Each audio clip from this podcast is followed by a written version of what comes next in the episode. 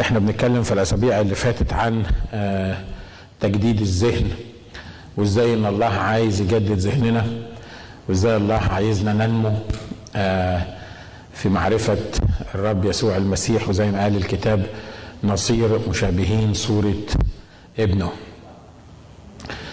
آه النهارده عايزين هنكمل حتة متعلقة بالموضوع اللي إحنا بنتكلم فيه في تجديد الذهن وهو عن النضوج الروحي.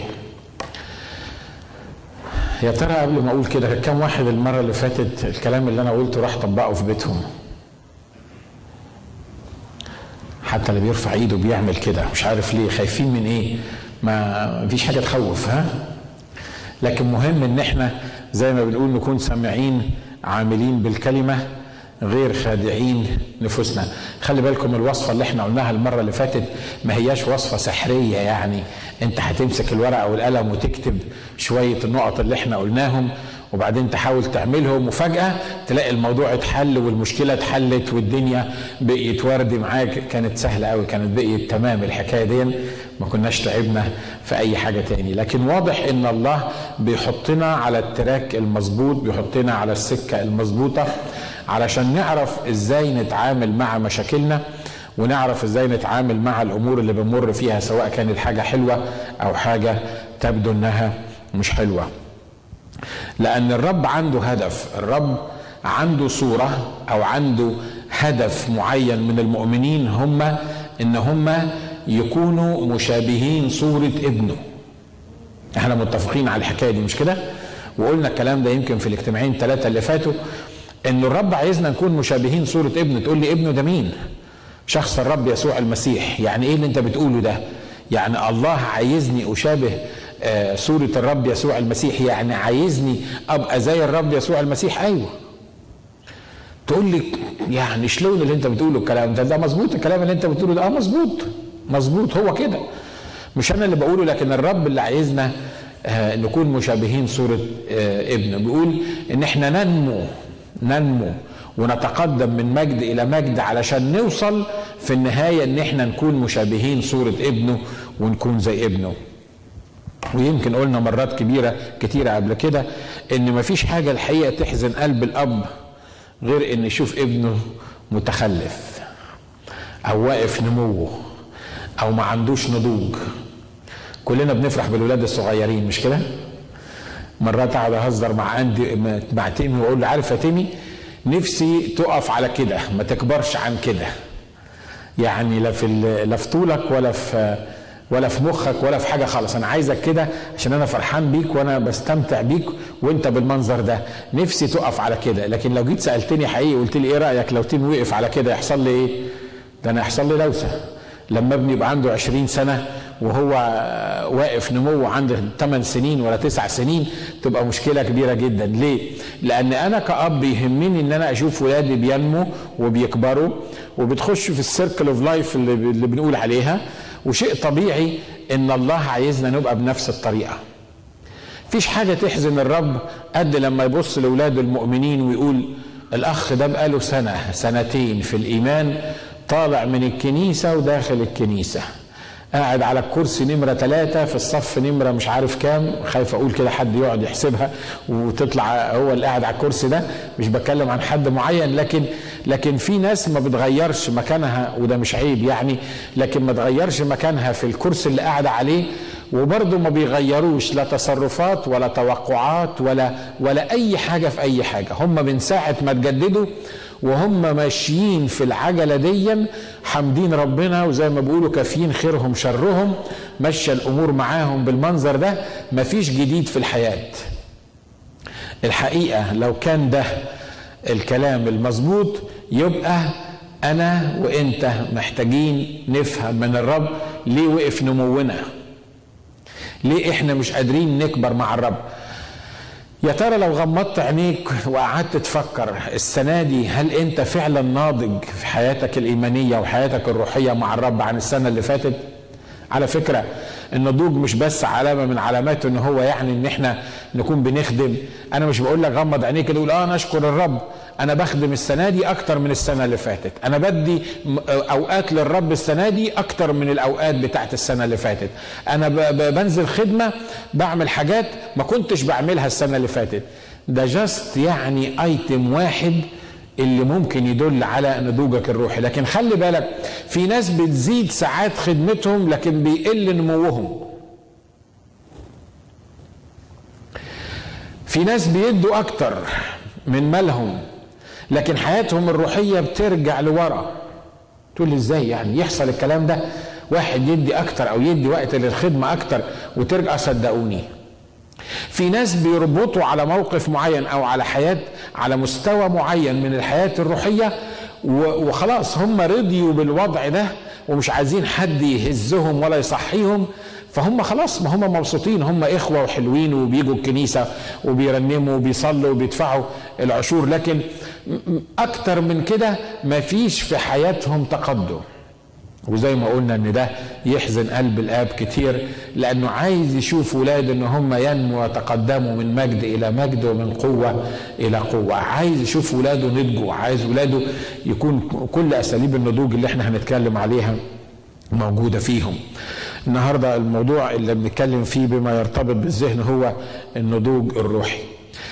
تقول لي يعني يعني النضوج الروحي ده يعني يعني إيه النضوج الروحي؟ يعني أنت عايزنا يبقى إيه؟ شكلنا إيه يعني؟ ويل أنا هقول لك مظاهر عدم النضوج الروحي. وإنت تعرف النضوج الروحي من مظاهر عدم النضوج الروحي. الرسول بولس بيتكلم آه للإخوة في كورنثوس. خلي بالكم. إن كورنثوس دي كانت كنيسة زي ما كنا بندرس في كورنثوس قبل كده. كنيسة الكتاب بيقول إن فيها كانوا كاملين في كل موهبة ما. عندهم ناس بيشوفوا بيعملوا قوات كان عندهم ناس بيعملوا قوات. كان عندهم ناس بيتنبأوا كان عندهم ناس بيتنبأوا. بيتكلموا بألسنة أكتر كنيسة كانت بتتكلم بألسنة في العهد الجديد هي كنيسة كورنثوس. تقول لي طب لما عندهم كل الكلام ده إيه اللي ناقصهم؟ لو تقرأ معايا في أصحاح ثلاثة من رسالة كورنثوس الأولى الرسول بولس بيكلمهم الكلمات دي. بيقولوا أنا أيها الإخوة لم أستطع أن أكلمكم كروحيين بل كجسديين كأطفال في المسيح. سقيتكم لبنا لا طعاما لأنكم لم تكونوا بعد تستطيعون بل الآن أيضا لا تستطيعون. لأنكم بعد جسديون فإنه إذ فيكم حسد وخصام وانشقاق ألستم جسديين وتسلكون بحسب البشر؟ لأنه متى قال واحد أنا لبولس وآخر أنا لأبولس. أفلستم جسديين؟ خلي بالكم هنا بيقول إيه في الكلمات دي؟ بيقول أنا عدد اتنين بيقول سقيتكم لبنا لا طعاما. بل كجسديين كأطفال في المسيح سقيتكم لبنا لا طعاما لأنكم لم تكونوا بعد تستطيعون. بل الآن أيضا لا تستطيعون. بولس لما ابتدى مع الإخوة وعلى فكرة مش عيب إن الواحد يبقى طفل في المسيح. ده إحنا عايزين كلنا نبقى أطفال بس مش أطفال معوقين. الكتاب بيقول كده إن لم ترجعوا وتصيروا مثل الأطفال في البساطة وقبول الإيمان والتصرف البسيط مش هتقدروا تخشوا ملكوت السماوات. لكن الطفولية أو الجسدية أو عدم النضج اللي هو كأن إحنا ناس جسديين دي المشكلة. الرسول بولس لما ابتدى الكنيسة كان واضح إن فيها أطفال كتير. طبعا ما بنتكلمش على أطفال السن لكن بنتكلم على الناس اللي لسه عرفت المسيح مخلص شخصي لحياتهم. وده مش عيب وكلنا في يوم من الأيام كنا أطفال. ما حدش فينا اتولد راجل كبير. مش كده برضو؟ اللي اتولد راجل كبير ده يبقى مش طبيعي. يبقى شكله ما اتولدش ها؟ يبقى ممكن بس عارفين البيبي اللي بينزل منفوخ كده تشوفه تقول عنده سنتين وهو لسه بقاله أسبوع. لا كلنا في يوم من الأيام كنا أطفال. الرسول هنا بيقول لهم أنا لم أستطع أن أكلمكم كروحيين بل كجسديين سقيتكم لبنا. ليه؟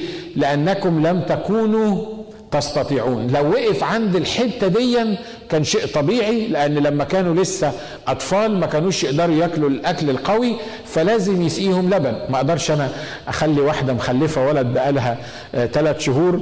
أقول لها ما تفطريه باتشا مثلا أو اديله لحمة خليه يأكل. ليه؟ ما عشان يكبر. ما هو أنت كل ما تديله لحمة يكبر. لا ما هي لو عطيت له لحمة وهو طفل هيحصل له إيه؟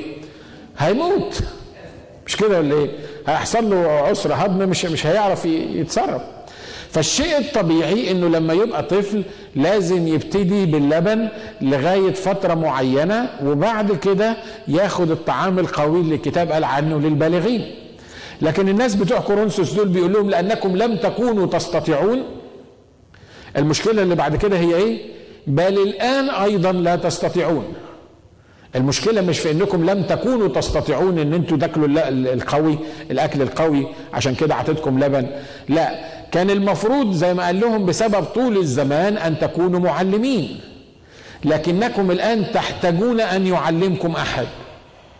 لما ابتديتوا كنتوا أطفال كنت بسقيكم اللبن كنت بديكم المعلومات الأولانية الأساسية اللي محتاجين تعرفوها وزي ما قلنا ده مش عيب. لكن لو فضلت طول حياتي وطول حياتك على اللبن وما قدرتش آكل الأكل القوي الطفل اللي بيكمل كام شهر وما يقدرش ياكل يبتدي ياكل حاجات بسيطة عشان يقدر يشغل الأجهزة بتاعته اللي موجودة ويبقى قوي يبقى عنده مشكلة. لو لقيت واحد في الإيمان عنده أربع سنين أو أو طفل عنده أربع سنين ولسه ماشي ورا أمه بالبزازة تبقى كارثة مش كده ولا إيه؟ شفت واحد عنده أربع سنين أمه ماسكاه في, في إيديها كده أربع سنين وصل لغاية الحتة دي ليها وهي وهو داخل الكنيسة حاطط بزازة متهيألي لو شفنا المنظر ده هيبقى منظر مضحك كلنا هنضحك مش كده ولا إيه؟ آه لأنه لا ما في فرق بين إنك تشرب لبن وإنت كبير وفي فرق بين إنك تعيش على اللبن ما تعرفش غير إنك بس تفضل تمص في البزازة الموجودة وهي دي المشكلة.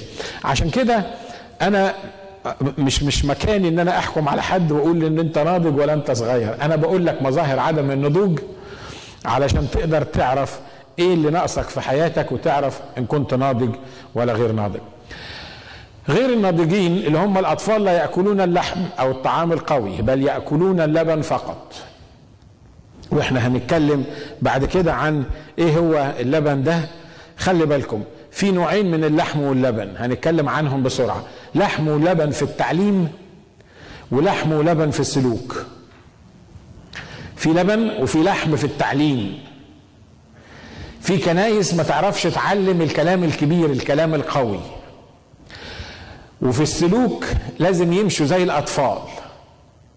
في ناس حتى في الكنايس اللي بتعلم صح واللي المفروض إنها بتسلك صح ما يعرفوش غير إن هم يتعلموا ما للاطفال ويسلكوا كأطفال. وعلى فكرة الموضوع ده ما هوش متوقف على سنك قد إيه.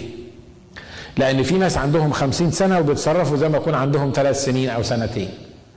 وفي ناس ليهم في الإيمان ثلاث سنين وبيتصرفوا زي ما يكون عنده خمسين سنة. الموضوع مش متوقف على سنك الفيزيكال الطبيعي انت سنك قد إيه؟ لكن الموضوع متوقف على كمية النمو بتاعي والنضج بتاعي وأنا بتصرف إزاي. فأنا قسمت الموضوع للحم ولبن في التعليم ولحم ولبن في إيه؟ في السلوك. هقارن بينهم بسرعة دلوقتي. في التعليم اللبن بتاع التعليم خلي بالكم في ناس دايما عايزة تسمع عن إيه؟ عن إن الله طيب وموجود وإنت تطلب منه وهو يلبي احتياجاتك. كم مرة سمعت الكلام ده في التلفزيون؟ عشرين مرة. كم مرة سمعته في خدمات معينة؟ هو ده التركيز. كل ما يجي الإخوة يقول لهم الرب صالح والرب طيب وإلى الأبد رحمته. عايز يسدد احتياجاتك. اللي إنت تطلبه من الرب عايز يعمله لك. الرب عايز يديك. تقول لي طب والكلام ده غلط؟ ما هو الكلام ده صح. بس خلي بالك انك لو كل مرة انت جيت عند الكنيسة وأنا فهمتك ان الرب صالح وطيب وعايز يسدد احتياجاتك ويعمل اللي انت عايزه وصلي له واعلموا ان الرب قد ميز تقيه الرب يسمع عندما ادعوه. ووقف الموضوع لغاية هنا يبقى في حاجة غلط. يبقى ده اسمه إيه؟ اللبن. في ناس قال عنها الكتاب ان هو محتكة مسامعهم. يعني إيه؟ يعني يعني بيقولوا للمنبر كلمونا بالناعمات يعني كلمني عن الله اللي بيسدد احتياجاتي. أنا بكلمك عن الله اللي بيسدد احتياجاتك والله بيسدد الاحتياجات. بس خلي بالك في حاجة لازم أكلمك عنها اللي هو اللحم بتاع التعليم وهو إن الله يسدد احتياجاتك لما تعمل أنت الدور اللي عليك. لو عجبك الكلام قول آمين. ها؟ فاللبن بيقول إيه؟ الرب بيسدد الاحتياجات. تقول لي ما هو ده مش غلط. لا ده مش غلط. لكن ده يتقال للأطفال. لما يجوا الأطفال اللي لسه متجددين بقالهم شهر وعنده احتياج هقول لك حاجة مهمة قوي فاكر لما جددنا جديد؟ كان كل حاجة بتطلبها من الرب بتاخدها. كم واحد يوافقني على الكلام ده. مش كده؟ بعد شوية ابتدى الموضوع يختلف. كتير بسمع الكلام ده. يقول لك الله هو إيه اللي حصل؟ هو أنا في حياتي خطية دلوقتي؟ طب ده أنا زمان لما اتجددت جديد أول شهر وتاني شهر كنت كل حاجة أطلبها من الرب يعملها لي على طول. وكنت حاسس إن الرب قريب مني وبيسمعني. أمال دلوقتي إيه الموضوع؟ دلوقتي مش حاسس إن الرب بي بيجاوب بسرعة ولا بيستجيب على طول. أكونش أنا عملت حاجة غلط؟ لا. مرات لما تيمي يطلب حاجة وأندي يطلب نفس الحاجة الفرق بينهم ست سنين.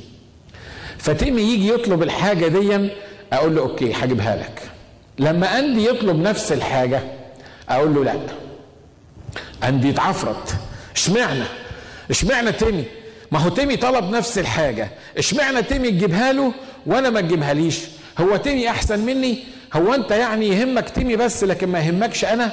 لا الموضوع بيختلف لأن تيمي اللي عنده ست سنين احتياجاته وطريقة تعليمي ليه بتفرق عن احتياجات الكبير وطريقة تعليمي ليه.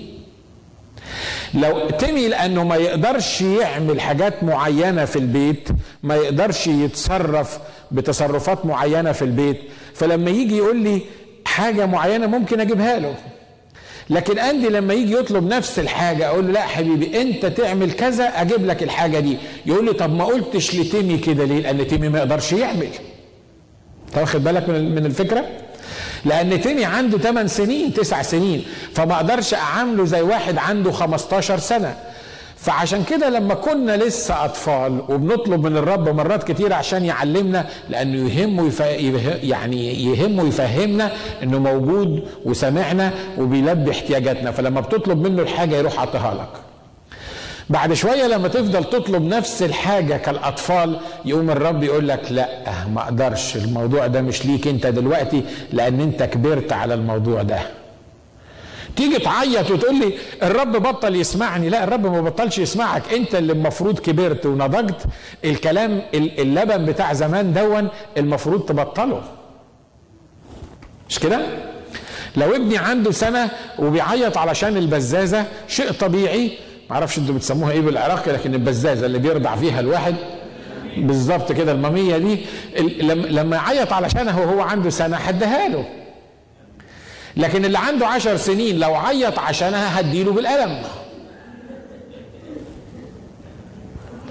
مش هما اتنين ولادك؟ مش هما اتنين انت بتحبهم زي بعض؟ اشمعنى ده عطيت له المامية وده ما عطيتلوش لأن ده سنه ياخد المامية ده لكن الكبير لو أنا عطيتها له هطلعه متخلف. صح؟ عشان كده الله في تعامله معانا بيعمل نفس القصة. لما كنت طفل زي ما بيقول الرسول بولس كطفل كنت أفطن وكطفل كنت أفتكر وكطفل كنت أتصرف. لكن لما أصبحت رجل أبطلت ما إيه؟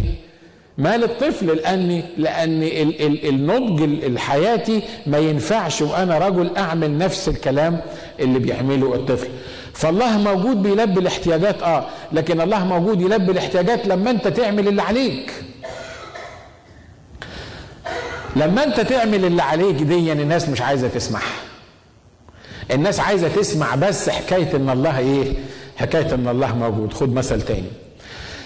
يقف واحد يوعظ ويقول لك الله إله التعويض ورد المسلوب. طب في غلط الكلام ده؟ ما فيهوش غلط. إله التعويض ورد المسلوب دي ما فيهاش ما فيهاش كلام. لكن لما يجي يواجهك الرب ويقول لك اسمع عايزني أرد المسلوب في المنطقة الفلانية دي؟ انت ترد المسلوب للشخص الفلاني تعمل كذا. تقف تصلي قدام الرب يا رب أنا غلطت واغفر لي الخطية دي وبعدين الرب يجي في ودنك كده يقول لك أوكي أنا هغفر لك بشرط إنك تغفر للشخص الفلاني. لا يا رب أنت مش عارف ده عمل فيا إيه؟ ده بهدلني وده اتكلم عليا وده هزقني قدام الناس وده عمل وده سوى. والرب يقول لك لا اسمع هو أنا إله التعويض ورد المسلوب عايزني أغفر لك إحنا مش بنقف نصلي قدام الرب ونقول له اغفر لنا ذنوبنا كما نغفر نحن أيضا للذين يسيئون إلينا؟ مش إحنا اللي بنقول الكلام ده؟ ها؟ مش هو علمه لنا بالمنظر ده؟ اللبن في التعليم هو إيه؟ إن الله يغفر على الخط المستقيم. لكن اللحم في التعليم يقول إن الله عايزك تتوب وترجع. تقول لي حكاية التوبة دي صعبة قوي حكاية التوبة دي والرجوع للرب صعبة قوي الحكاية دي. هو مش الرب رحيم وبيغفر الخطية؟ الرب رحيم وبيغفر الخطية لكن أنت لازم تعمل اللي عليك ولازم تتوب عشان الرب يغفر لك الخطية. أمين؟ بيقفوا يعلمونا إن الرب بيغفر بيغفر وبيغفر وبيغفر وبيغفر, وبيغفر. مظبوط. أنا ما قلتش لا والرب فعلا بيغفر. لكن إن لم تتوبوا فجميعكم كذلك يحصل لكم إيه؟ تهلكون. الناس اليهود كانوا جايين يتلفوا حوالين المسيح يقولوا له سمعت عن الموضوع بتاع البرج بتاع سلوان ده؟ لما وقع على الناس موتهم. طبعا اللي بيقولوا له كده مفهمينه إنه يعني إيه إحنا أحسن من غيرنا عشان إحنا ما وقعش علينا البرج. راح قال لهم أنتوا فاكرين إن أنتوا أفضل من الناس اللي وقع عليهم البرج دول؟ إن لم تتوبوا فجميعكم كذلك يحصل لكم إيه؟ يحصل لكم تهلكون. في تعليم تعليم اللبن. خلي بالك. بعض التعليم اللبن بيقول إن الخلاص بالمسيح.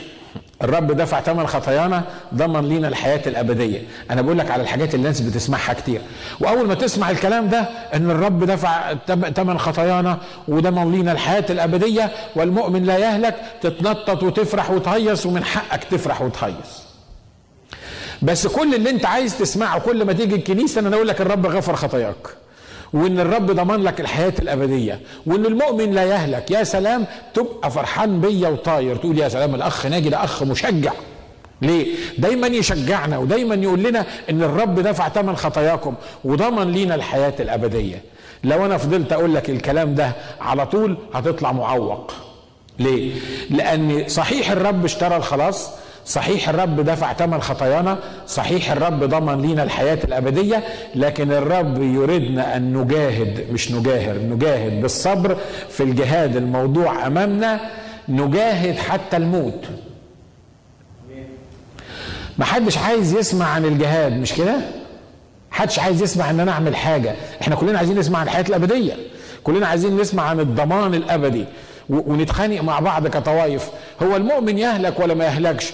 وزي ما نكون يعني داخلين حرب في الصراع وده يقول لك يهلك وده يقول لك ما يهلكش بنتكلم على مجرد تعليم.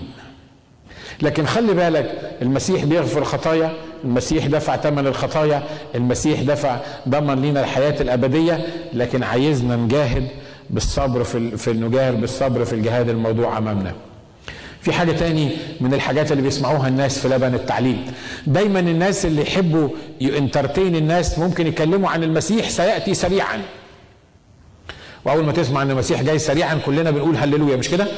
ولا واحد فيكم قال هللويا؟ ولا أمين تعالى رب يسوع لأن الكتاب بيقول إن اللي يسمع يقول أمين تعالى رب يسوع. لكن لو كل مرة بتيجي أنا بقول لك المسيح سيأتي سريعا هياخدنا للسماء الجميلة هنكون سعداء بلا خطية لا أشرار ولا ألم ولا حزن ولا ضيق. وبس وقفت على كده هطلعك معوق. ليه؟ لأن الله يريدنا أن نعيش حياة القداسة الكتاب قال عن القداسة التي بدونها لن يرى أحد الرب. حياة القداسة حياة متعبة آه. حياة جهاد آه. حياة مش سهلة في الح... في ال... في, ال... في الإيمان. حقيقي متطلبة مننا صراع. لكن خلي بالك انك كل لما تيجي وأنا أكلمك عن الحياة الأبدية والسماء أقول لك إمتى هيجي المسيح عشان يخلصنا من القرف اللي إحنا موجودين فيه؟ هيجي وهيخلصك من القرف اللي إنت موجود فيه. بس خلي بالك عشان تخلص من القرف اللي انت موجود فيه ده لازم تبقى بتعيش حياة القداسة لأن الكتاب بيقول إنه القداسة التي بدونها لن يرى أحد إيه؟ الرب. أقول لك سنراه كما هو ونكون مثله. السماء أبوابها ذهب ومش عارف لآلئ وما لم تراه عين وما لم تسمع به أذن. على فكرة أنا ما بقللش من التعليم دي أنتوا أنتوا أنتوا واخدين بالكم من النقطة اللي أنا عايز أقولها مش كده؟ لكن لو كل ما تيجي أنا أفضل ارضعك في الكلمتين بتاعت السماء جميلة وهنكون سعداء ومفيش الألم ومفيش التعب طب وأنا عايش في الأرض ما أنا عايش تعبان مطلوب مني إيه في الأرض إن أنا أعمله؟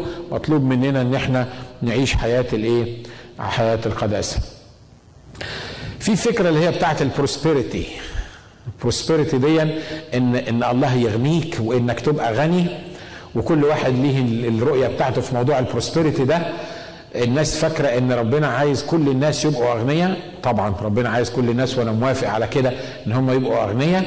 ما يبقاش عندهم احتياج مادي. طبعا زي ما أنا عايز ابني يبقى مبسوط وفرحان وما عندوش احتياج مادي. لكن خلي بالك إنك عشان تتكلم عن موضوع البروسبريتي ده تلاقي ناس ملهاش أول من آخر يسمعوك. ويبقوا فرحانين جدا وأنت بتتكلم عنهم. إن الله هيديك لأنك ابن لله فهتحصد بركات الرب. لكن اللحم في التعليم ده اللبن في التعليم. اللحم في التعليم بيقول إيه؟ بيقول إن لو كان الموضوع حصاد يبقى لازم تزرع علشان إيه؟ الكتاب بيقول الذاهب ذهابا بإيه؟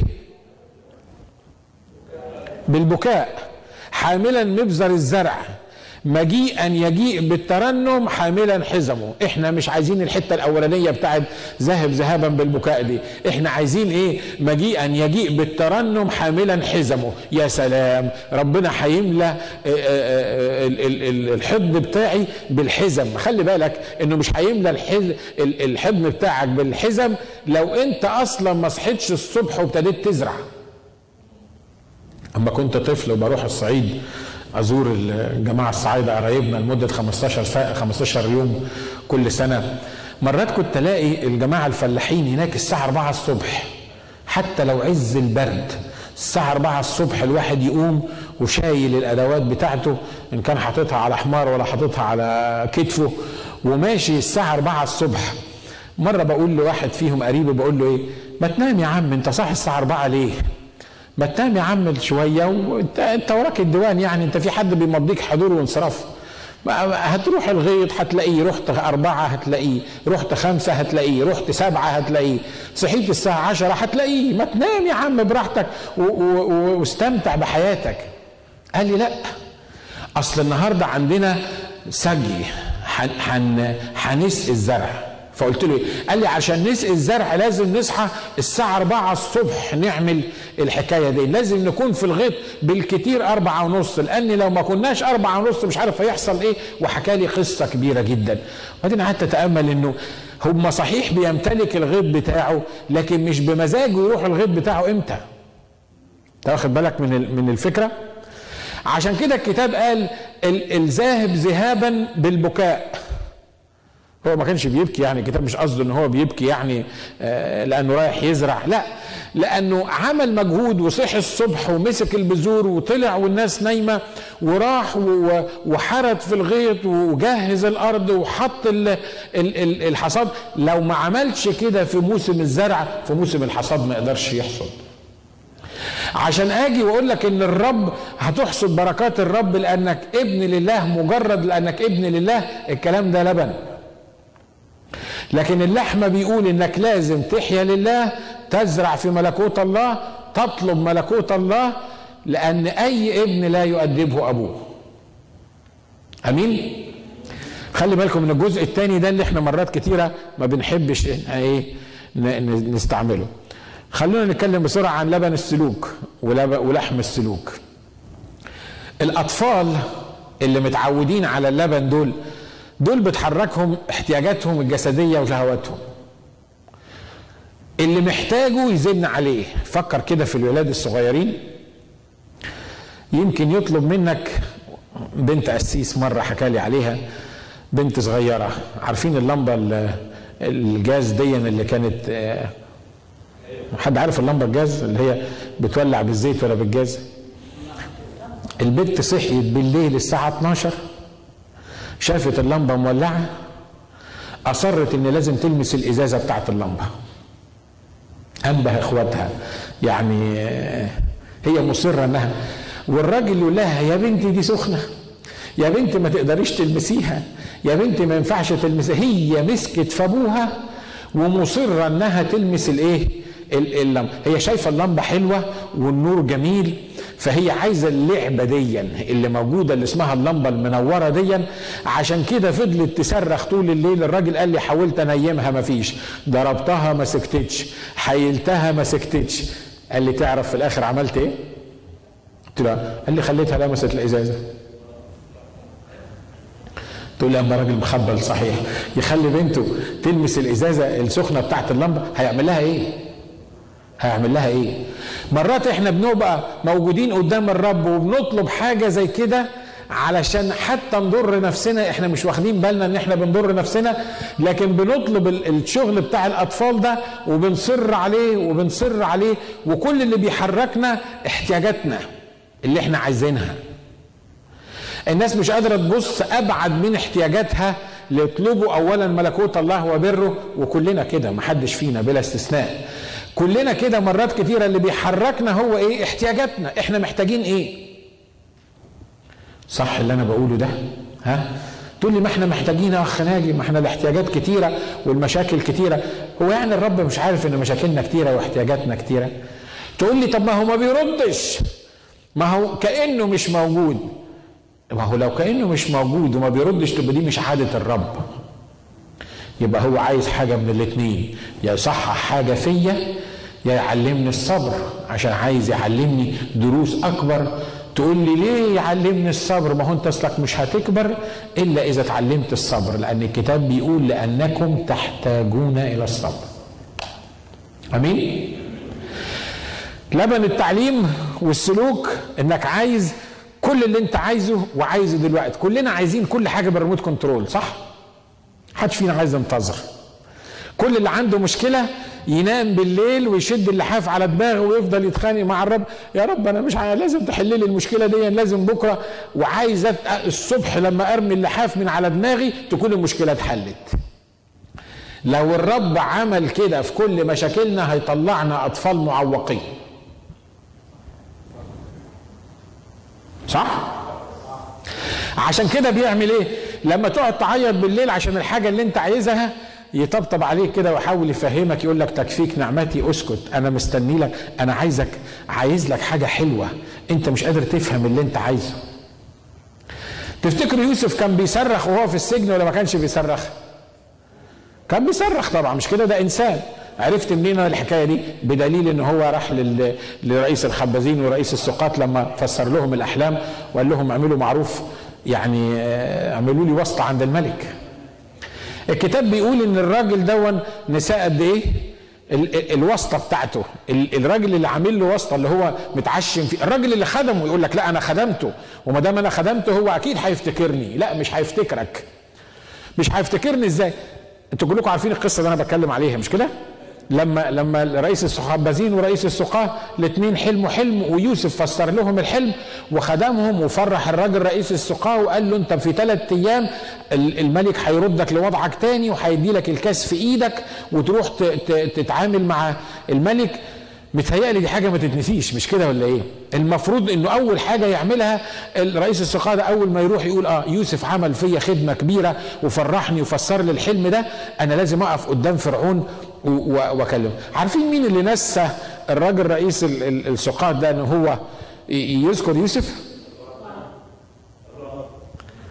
تقول لي أما ربنا ده عجيب ده المفروض إن ربنا ده أول ما يطلع رئيس السقاة يفكره يقول له اسمع كلم فرعون عن يوسف لكن لو رئيس السقاة كلم فرعون عن يوسف وقال له في واحد مظلوم مسجون هناك مظلوم وعايزين نطلعه كان طلع شكله إيه خدام عبد مش كده برضه ها لأنه لما يتعمل له واسطة بالمنظر دون مش هيطلع رئيس وزراء ليه؟ لأن في واحد راح كلم فرعون عنه كلم الملك فعمل له الواسطة دي لما طلع هيطلع في المكان اللي هو فيه إن هو عبد وخدام. لكن الرب يروح منسي رئيس السقاة الموضوع.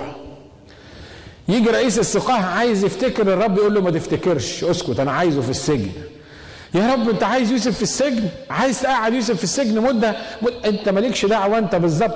يوسف ليه ميعاد معين هيطلع فيه بطريقة معينة بس أنا مش هطلعه عبد أنا هطلعه رئيس وزراء مصر. عشان كده نسيه لمدة سنتين. خلي بالكم من السنتين دول ما كانش قاعد فيهم في بيتهم. ده كان قاعد فين؟ تقول لي ما أنا في سجن بقالي عشر سنين. ما أنا في سجن بقالي سنتين أنا في سجن بقالي خمس سنين. ويل صدقني وأنا معاك في نفس المركب. أنا مش بتكلم من على المنبر أنا بتكلم من على المنبر بس عشان تشوفني. لكن أنا معاك في نفس المركب. كلنا بما فيكم أنا. مرات بنقف قدام الرب واقول له أنت قادر إنك تعمل الحاجة الفلانية. ليه ما اتدخلتش وتصرفت في الحاجة الفلانية؟ والرب كأنه مش واخد باله ابدا إن أنا موجود. كأن مفيش ناجي ده في الدنيا. يا رب انت ما هو ما تضغطش عليا علشان أنا مش عايز اعمل كذا ومش عايز اتصرف بالطريقة الفلانية. يا رب أنا عايزك تتدخل في الموضوع الفلاني يقول لك اقعد ساكت انت أصلا مش فاهم انت بتطلب إيه. لأن أنا عندي خطة تاني ليك. أنا مش عايز أطلعك خدام أنا عايز أطلعك الرجل التاني في مصر. آمين؟ اللي يفهم ويكبر الكلام ده يفهمه مين؟ الناضجين. ده اللحم بتاع السلوك. ما يفهموش الأطفال الصغيرين. الطفل الصغير عايز لما يقول لك هات لي اللعبة دي تجيبها له. معاك فلوس ما معكش فلوس. ظروفك ماشية ظروفك مش ماشية.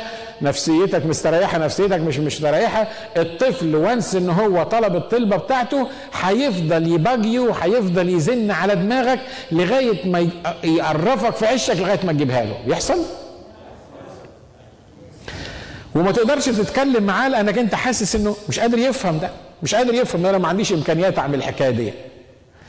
لكن الكبير لما يطلب حاجة ممكن تقدر تفهمه وتخليه يستنى. طب ما إحنا ما بنفهمش. عارف لما ما بنفهمش بيعمل إيه؟ بيطنشنا. صح؟ بيطنشنا. ليه؟ لأن مش عايزين نسمع.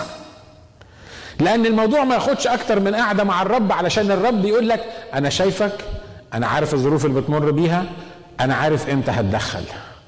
ولما الرب بيجاوب بالطريقة دي بعد كده بيسكت. وخليك انت صلي وخليك اضرب دماغك في الحيط. يا بختك لو عرفت إن الرب بيقول لك الكلمتين دول وإنت عارف إن في الوقت المعين بالطريقة المعينة الرب هيعمل الحاجة المعينة دي. الأطفال دول بتحركهم احتياجاتهم. لكن الناس الناضجين بتحركهم الأعمال السابقة التي سبق الله فأعدها لنسلك فيها. خلي بالكم في أعمال صالحة سبق الله فأعدها عشان نسلك فيها.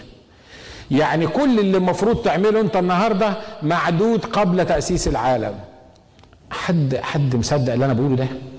ها؟ صدقته أو ما صدقتوش مش هيفرق في الموضوع لأنه معد.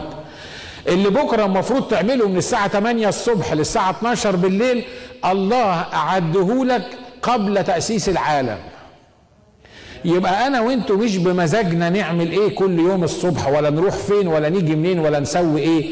يا بخت اللي يعرف يكتشف الأعمال الصالحة اللي الله سبق فأعدها لكي ما نسلك فيها. المشكلة إن إحنا بنسلك حسب دماغنا وحسب ذهننا وحسب شهواتنا وحسب احتياجاتنا الجسدية لكن مش قادرين نكتشف إن الله أعد برنامج لبكرة. حتة على الجنب كده. لو الرب أعد البرنامج لبكرة أنت بتقلق ليه النهاردة؟ نقول تاني الحتة دي ها؟ لو الرب عدد برنامج بكرة إيه اللي مخليك شايل الطين النهارده ومش عارف بكرة تعمل إيه؟ إيه اللي مخليك مش عارف تنام لأن بكرة عندك مشكلة مش هو الرب عارف كده وعد البرنامج بتاع بكرة حد مصدق اللي أنا بقوله ده حد مقتنع اللي أنا بقوله ده بس ده محتاج إيه مش محتاج ان انت اول ما تيجي أقول لك ما تخافش. الرب هيتعامل معاك والرب هيحل مشاكلك والرب هيتصرف معاك بطريقة معينة. لا أنا بقول لك اعمل إيه؟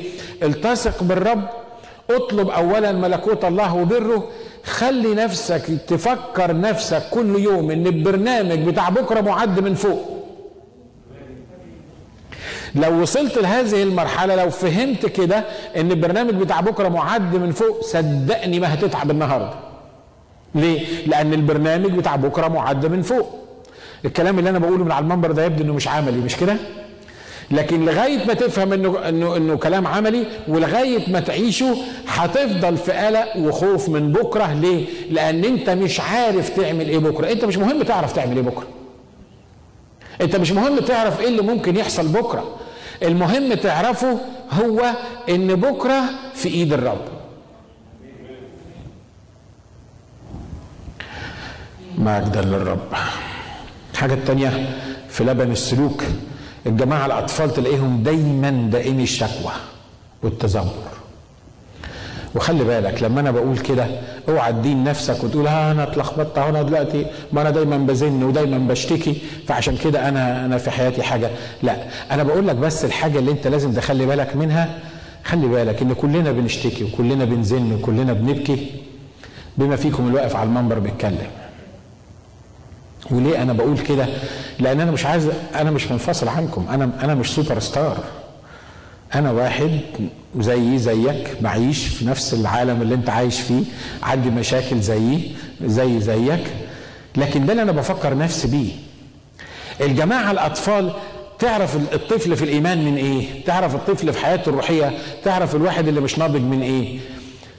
كل ما تتكلم معاه يزن ويتذمر وخلي بالكم التذمر الخطوة الثانية بتاعت الزن دي التذمر بتاعت بتاعت الشكوى بتاعت الكومبلين أفضل أشتكي أشتكي أشتكي وبعدين ما أنا عمال أشتكي ومش شايف حل فتكون النتيجة إن نعمل إيه؟ نتذمر.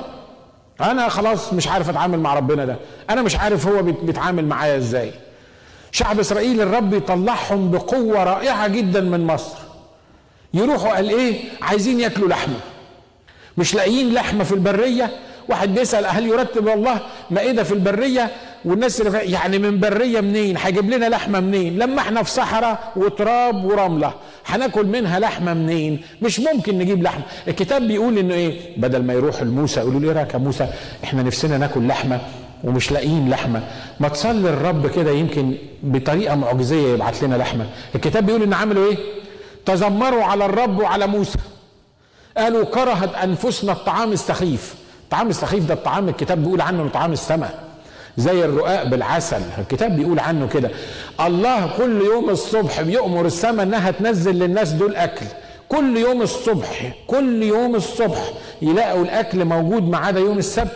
والأكل الرائع اللي ربنا عمله لهم قال لك إحنا بقالنا ثلاث سنين بناكل من الأكل ده. إحنا قرفنا من هذا الطعام السخيف. الطعام السخيف ده اللي الرب عطاه لك الطعام السخيف ده اللي نازل لك من السماء. طب نعمل إيه؟ تذمروا على الرب وعلى موسى وقالوا هل يرتب الله مائدة في البرية؟ مستحيل. إحنا عايزين ناكل لحمة.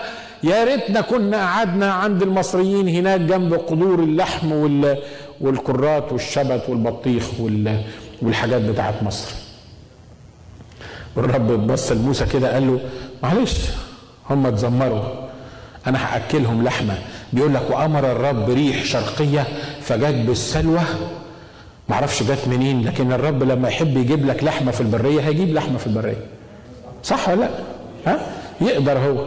زي ما يقدر يؤمر الجراد يجي ياكل ال ال الدنيا كلها يقدر يؤمر السلوى والسمان والحاجات الحلوة دي اللي إحنا ما بناكلهاش دلوقتي. معرفش بيجيبوها منين يعني مش سهلة انك تاكلها. فالرب أمر الريح فراحت جابت لهم الكتاب بيقول كلوا لحمة لغاية ما اللحمة طلعت من مناخيرهم. دول مين دول؟ الأطفال. الأطفال في الإيمان. الأطفال في النضج الروحي. الأطفال علاقتهم بالرب علاقه هو بيديني ولا ما بيدينيش؟ يديني ويغير لي ظروفي ويحل مشاكلي؟ يا سلام ده أنت أحلى أب واحلى يا اطفالنا بيعملوا معانا كده ها؟ Dad I love you you are the best dad ever why لأن جبت له الحاجة اللي هو عايزها. لو طلب منك حاجة وما جبتهالوش Dad I hate you I don't like you. I don't wanna know you. صح؟ مش ده اللي بيحصل معانا؟ مع مع أطفالنا؟ إيه اللي بيحصل؟ أصلهم أطفال. أصلهم أطفال. اللي بتحركهم واللي مسيطر عليهم ال ال الاحتياجات بتاعتهم ودايما ما تعرفش تمشيهم. لما يكون عندك ولدين بالذات ربنا مش عارف يديك ولا ما يديكش ولدين يمكن واد وبنت بيبقوا حلوين لكن لما يكون عندك ولدين في البيت تقول يا جماعة عايزين نخرج واحد فيهم يقول لك يا I am bored أنا عايز أطلع والتاني يقول لك no way ما إحنا عايزين نقعد في البيت. لا أنت عارف ترضي الكبير ولا أنت عارف ترضي الصغير. أنا بكلمكم عن أمثلة عملية كلنا كل كلنا عشناها مش كده؟ الصغير مش هتعرف ترضيه والكبير ما أنتش عارف ترضيه. لما بيطلب منك الحاجة بيطلب منك إنه من حقه. You are my dad أنت اللي جبتني. It's your fault it's your mistake صدقوني مرات بنعمل كده مع الرب. فينك؟ ما بتديناش ليه؟ أنا ابنك. لازم تديني. الأطفال دائمي الشكوى. إنما الناس الكبار بتوع لحم السلوك دايما دائمي الشكر. والتطلع للرب. الفرق في الاثنين دول. الفرق بين إن في واحد دايما يشتكي وواحد دايما يشكر.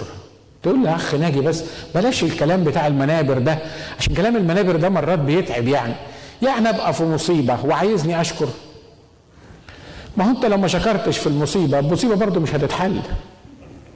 فأحسن لك تشكر في المصيبة وأحسن لك تقبل من يد الرب لو كانت مصيبة. يعني تقبلها من يد الرب وانت بتشكر على الأقل نفسيتك تستريح وعلى الأقل تتطلع للرب وتنظر للرب. آمين؟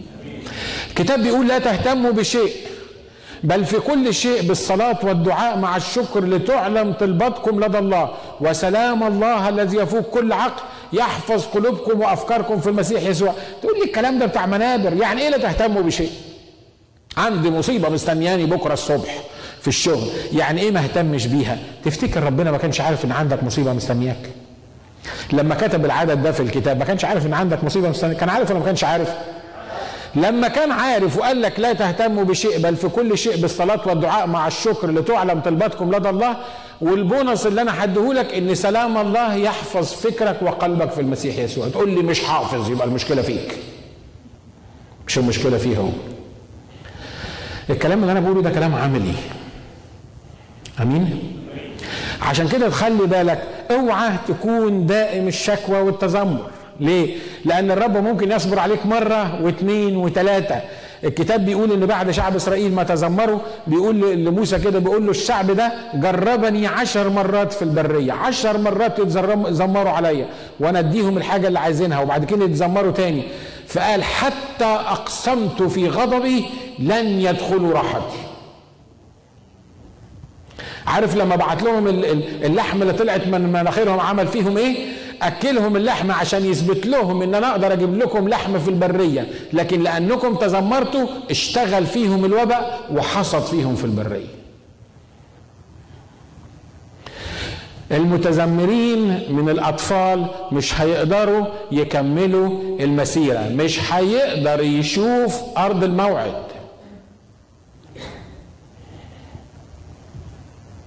آمين؟ على فكرة الرب يعرف جبلتنا ويذكر أننا تراب نحن.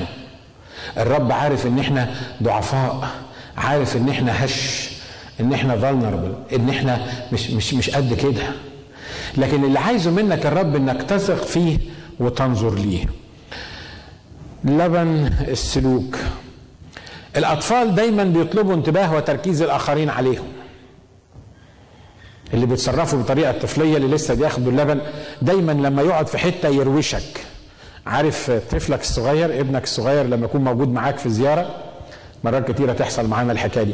نبقى واخدين مثلا تيمي معانا في زيارة. وبعدين إحنا بنتكلم مع الناس الكبار وهو مسكين مش لاقي حاجة يعملها. ما يمكن ما إحنا بنتكلم عربي هو ما بيعرفش يتكلم عربي فمش عارف يعمل إيه. فتبص تلاقيه يستنى عشر دقايق ربع ساعة. بعد ربع ساعة يخليك تلف حوالين نفسك كده كل شوية يعمل حاجة يحاول إن هو إيه يجذب بيها انتباهك يفهمك إن أنا لسه هنا إنه you have to do something. لو مؤدب قوي زي تيمي يجي في ودنك كده يقول لك داد we need to leave. And if you don't وما مشيتش بعد عشر دقايق هتلاقي نفسك غصب عنك you have to leave. ليه؟ لأن عندك طفل صغير موجود معاك تعبان مش قادر مش قادر يستحمل. الأطفال الصغيرين في الإيمان لما يكون في كنيسة عايز كل الناس تركز عليه. عايز كل الناس بك مش بتكلم عن الطفولة العادية الوقت العادي اللي إحنا بناخده عشان نكبر لأ. ال ال الطفل في ال في, في النضوج الروحي حتى لو كان راجل كبير لما يقعد في المكان عايز كل الناس تتكلم عليه عايز كل الناس تشاور عليه افتحه بس دوس على الزرار كده تبص تلاقيه عمال يتكلم ما يديش فرصة لحد تاني يتكلم ليه؟ لأنه عايز هو يبقى السنتر بتاع القصة كلها مش ده اللي بيحصل مع أطفالنا؟ ها؟ ده اللي بيحصل مع أطفالنا مرات تبقى بتتكلم مع حد وفي موضوع مهم تبص تلاقيه راح سألك سؤال وانت ليه انت مش قادر تركز لانك بتتكلم مع التاني ده يقول لك داد داد داد داد داد داد. يخليك توصل في الآخر.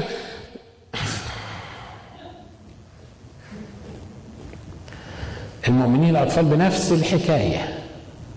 يبقى قاعد لو كل الناس قالت يمين هو يقول شمال. ليه؟ عشان عايز يظهر. عشان عايز يخلي الناس تنتبه ليه.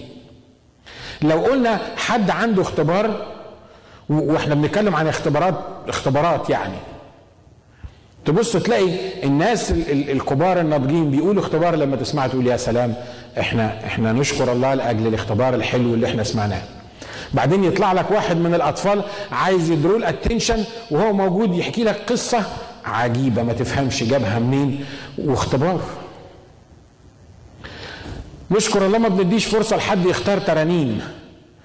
لأن من أكتر الحاجات اللي بتبان فيها الطفولة الروحية الترانيم اللي إحنا بنختارها. نقول حد عنده ترنيمة تبص تلاقي واحد راح مطلع لك بترنيمة حزينة وبئيسة وشكلها تعبان خالص. وأنا بيحصل في اجتماعات في بعض الاجتماعات يقول لك عايزين نرنم الترنيمة دي. لو قلت له لا يبقى يا ويلك. ليه؟ لأنك قلت للعيل الصغير لا إن إحنا مش عايزين نرنم الترنيمة دي قرفك في عيشتك. واحدة مرة جت في وسط الاجتماع قالت لي أنا عايز أرنم ترنيمة وهعيش لك لو نسيوني الناس. قلت لها الترنيمة دي ما تترنمش في الكنيسة دي أبدا. في وسط الاجتماع، بعد ما طلعت قالت زعلانة منك. قلت لها ليه؟ قالت لي عشان أقول لك نرنم ترنيمة هعيش لك لو نسيوني الناس، قلت لها أنا الناس ما نسيونيش. ونص الناس اللي موجودين عندي في الاجتماع فرحانين. قالت لي ما أنت ما تعرفش ظروفي أنا جاية متخانقة مع جوزي وعايزة أقول للرب هعيش لك. قلت لها لا أنت تتخانقي مع جوزك في البيت لكن ما تجيش تحط عليا الخناقة بتاعتك أنت وجوزك في الكنيسة. صح؟ صح. عشان كده خلي بالك إن الأطفال دايما عايزين انتباه الآخرين. عارف الناس الناضجين دايما يركزوا على الرب. مش عايزين انتباه السكيورتي بتاعهم الأمان بتاعهم مش جاي ان الناس بصلهم ومركزين عليهم لا. الناس خدت بالها موجود موجودين ولا مش موجودين. على فكرة اللي بقوله لكم ده حتى مع الخدام. مرات يجي واحد من الخدام يخش اجتماع خادم كبير وبعدين تنسى تقول إن القسيس فلان ولا الأخ فلان يصلي في الاجتماع. تبقى وقعتك سودة. بعد ما تخلص الاجتماع القسيس يقول لك ما أنتم متكبرين. إزاي اكون موجود أنا في المكان وانت ما تطلبش مني تصلي؟ يا أخي ربنا ما قاليش اطلب منك تصلي ما ارشدنيش انك انت تصلي. لازم اخليك تصلي مخصوص عشان انت اسمك القسيس فلان ولا اسمك الاخ فلان. أنتوا فاهمين الامثلة اللي أنا بحكيها ها؟ طب هو زعلان ليه؟ هو زعلان إن إحنا ما قلناش القسيس فلان معانا النهارده ونشكر الله لأجل حياته ونشكر الله لأجل وجوده في وسطنا وعشان كده إحنا عايزينه يباركنا وعايزينه يصلي لنا. لا. وأنا واقف على المنبر أنا مش بوزع خدمات ومش بوزع إكرامات وحاجات على الناس اللي موجود. ده الخادم الفلاني وده القسيس الفلاني وده مش عارف مين. اللي يقولوا الرب من على المنبر يحصل واللي ما يقولوش ما يحصلش. تقول لي ده راجل كبير لازم نخليه يصلي في الاجتماع. لو ربنا عايزه يصلي يصلي. والراجل الصغير لو ربنا عايزه يصلي يصلي. والست الصغيرة لو ربنا عايزها تصلي تصلي. على أخ فلان أنت إزاي؟ مرة كنا في مؤتمر من المؤتمرات وبعدين واحد من الخدام جايب لي واحد تاني من الخدام بيقول لي إيه؟ أنت مش واخد بالك إن الأخ دون موجود في المؤتمر؟ ليه ما تخليهوش يوعظ؟ فقلت له أصل البرنامج معمول مش يعني دازن فيت إحنا ما نعرفش إن هو كان جاي. قال لي الراجل اللي أنت بتتكلم عنه ده عنده 38 سنة خبرة في الوعظ. أنتم مخليين الراجل اللي لسه طالع في الإيمان ده بقاله ثلاث سنين هو اللي بيوعظ. وسايبين الراجل اللي عنده 38 سنة خبرة. ما يوعظش. هي بالخبرة. هي هي بكام سنة؟ إحنا إحنا بنصلح آه، آه، بوابير جاز.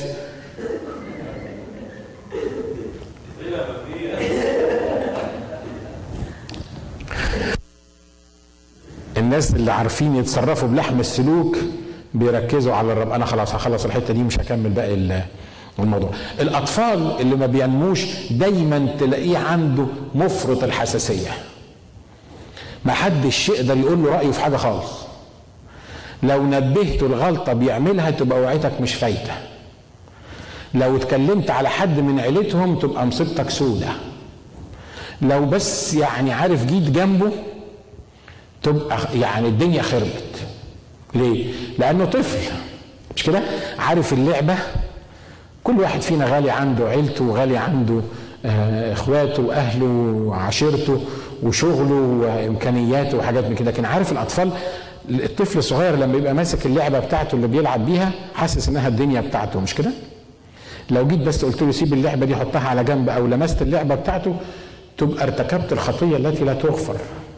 ما يسامحكش عليها. إحنا مرات بنبقى في الكنيسة بالمنظر ده. يبقى الطفل عايز يعمل اللي هو عايزه بالطريقة اللي هو عايزها في الوقت اللي هو عايزه. كل الأطفال كده. ما بيخليش الواحد باله ابدا هو بيقول إيه.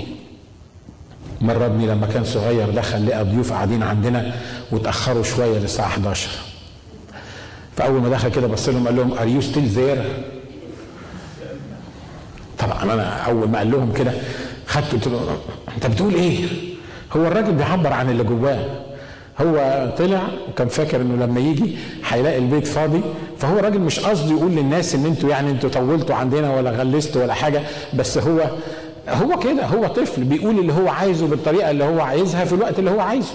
محتاج حد ياخده على جنب ويقول له حبيبي عيب لما تقول كده أنت هتضايق الناس دول أو هتكسفهم وما يصحش إن إحنا نعمل الحكاية دي وتعلموا العملية دي. الأطفال في الكنيسة عايزين يقولوا اللي هم عايزينه بأي شكل في أي وقت. ولو هتصلحوا مش هتخلص. لو صلحوا لو هتصلحوا مش هينفع. ليه؟ لأن اللعبة اللي هو ماسكها ديا ما تقدرش ما تقدرش تقول رأيك في موضوع. في ناس تخاف تتكلم معاها تخاف تدسكس الحاجات أو تتناقش معاها أبسط الحاجات اللي موجودة في حياتها أو في الكنيسة. وعايز لما يخش الكنيسة يمشيك زي ما هو عايز. دول اسمهم إيه دول؟ اسمهم أطفال. إنما الكبار بيعملوا إيه؟ بيستفيدوا من انتقادات الآخرين. الشخص الناضج هو اللي يسمعك. لا سيد بصراحة. الوعظة اللي انت وعظتها النهارده دي مش عجباني خالص. صدقني ما هحطك في البلاك ليست يعني وهقول لك الحد الجاي ما تجيش. لا تعال قول لي. تعال قول لي الحتة دي كانت ناقصة الحتة دي كانت زايدة الحتة دي عجبتني الحتة دي ما فهمتهاش. ما دام بتحبني وجاي تصلحني وجاي تنتقدني المفروض لو أنا شخص ناضج يبقى أقبل منك اللي انت بتقوله. أمين؟ في ناس تقفل منك بمجرد بس لو انت قلت ملحوظة. لو قلت ملحوظة على العيلة أو على البيت أو على الشغل أي لعبة في إيديهم يقفل منك على طول. خلي بالكم آخر حاجة نقولها إن الأطفال ودي نمرة اتنين في الموضوع ليست لهم الحواس الإيه؟ المدربة. ما تدربوش على أمور معينة. مرة تاني بقول كونك إنك طفل في الإيمان كونك إنك لسه عارف الرب يسوع المسيح مخلص شخص لحياتك ده مش عيب ده مش غلط ده مهم إنك تعرف أنت ال ال ال إنك لسه جاي للرب وده شيء طبيعي وكلنا نفرح بيك. لكن خلي بالك لو بعد سنة واثنين وثلاثة فضلت طفل وعايزنا برضو نفرح بيك ونشيل فيك ونهشك فيك وندلل فيك تبقى وعيتك مش فايدة آمين؟ الجماعة الأطفال الصغيرين مش متدربين على سماع صوت الله وده شيء طبيعي. فاكرين صمويل لما راح ينام والرب حب يكلمه؟ قال له صمويل صمويل. أنا ما معيش حد في في الهيكل اللي عالي رئيس الكهنة. ما فيش حد غيره. مين اللي يكون بيتكلم؟ مع الصوت ده هيجيني منين؟ ما أنا الراجل الوحيد اللي موجود معايا. فجري وقال له ها أنا لانك ناديتني. فقال له لا يا حبيبي أنا ما ندهتكش روح نام. بعد شوية الصوت جاله قال له صمويل صمويل. راح هيروح فين؟ ما هو ما فيش إلا واحد بس اللي معاه. راح له مرة تاني وقال له ها أنا لانك ناديتني المشكلة مش في صمويل بقى لأن صمويل طفل في الإيمان. طب صمويل كان لسه ولد صغير رايح الهيكل المشكلة في مين؟ في الراجل الكبير اللي كان المفروض لما صمويل يروح له يقول له ها أنا لانك ناديتني يحسبها على طول كده يقول أنا ما ندهتوش ومفيش حد معانا غير إحنا الاثنين اللي موجودين في الهيكل. يكونش إله الهيكل عايز يتكلم مع الولد الصغير؟ لكن الكلام ده حصل بعد قد إيه؟ حصل بعد ثلاث مرات. لما كل شوية صمويل يروح يقول له ها أنا زي لأنك أنت ناديت عليا يقول له لا أنا ما ندهتكش الصغير مش فاهم والصغير غصب عنه مش فاهم لأنه لأنه صغير. لأنه مش متدرب على سماع صوت الله. لكن عالي الكاهن الكاهن الكبير اللي المفروض إنه سمع صوت الله عشرات المرات قبل كده واتدرب عليه كون إن عالي ما يفهمش وما يسمعش دي المشكلة. واخد بالك من اللي أنا عايز أقوله؟ ها؟ لما لما يبقى الرب بيدربك على سماع صوته وتيجي تقول لي صلي لي يا أسيس ليه؟ بصراحة مش عارف الصوت اللي أنا سمعته ده من الرب ولا مش من الرب. أقبلها منك أول مرة وتاني مرة وتالت مرة. لما يبقى لك في الإيمان عشر سنين وجايني علشان أصلي لك لأنك مش عارف تسمع صوت الرب أنا ما أقبلش ده منك ولا الرب يقبلها منك. آمين. لو أنا المصدر بتاع سماع صوت الرب كل ما تتزنق في حاجة تقول لي معلش يا اسيس صلي لي وخ... وشوف لي الرب يقول لك إيه. وأقوله لك مرة وبعدين اتنين وبعدين ثلاثة لو فضلت أنا أقول لك الكلام ده هطلعك أطرش. ما بتسمعش وما بتعرفش صوت الرب.